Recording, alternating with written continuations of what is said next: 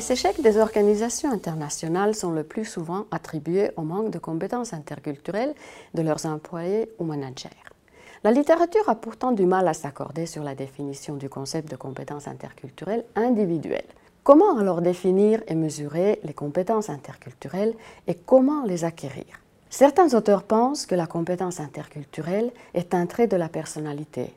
D'autres pensent, au contraire, que la compétence interculturelle peut être apprise et souligne davantage le processus d'apprentissage qui passe par une réflexion critique sur sa propre culture et la prise de conscience de la diversité des autres.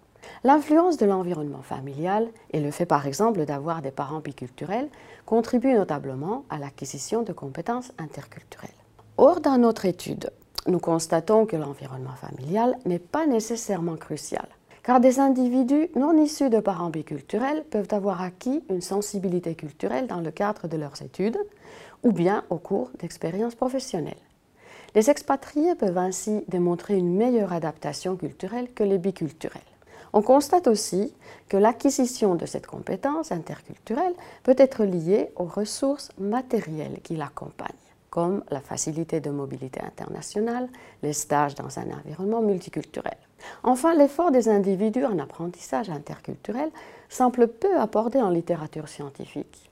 Pourtant, il est important de vouloir interagir avec les différences culturelles au départ. Le comportemental joue ainsi un grand rôle dans les compétences, notamment l'ouverture à l'autre. Cette étude nous a permis d'étudier le point de vue des collaborateurs à titre individuel ce qui est encore peu étudié dans la littérature en gestion. Nous pensons que le parcours de l'individu, grâce à son environnement familial, à son éducation scolaire, ainsi qu'à l'expérience acquise dans sa vie professionnelle, contribue de manière importante à l'acquisition des compétences interculturelles. Quant au manager, l'ouverture à l'autre peut faciliter son travail dans l'environnement multiculturel.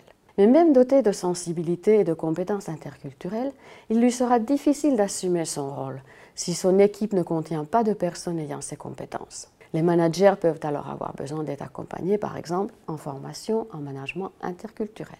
Voilà d'où vient la difficulté d'un manager international aujourd'hui.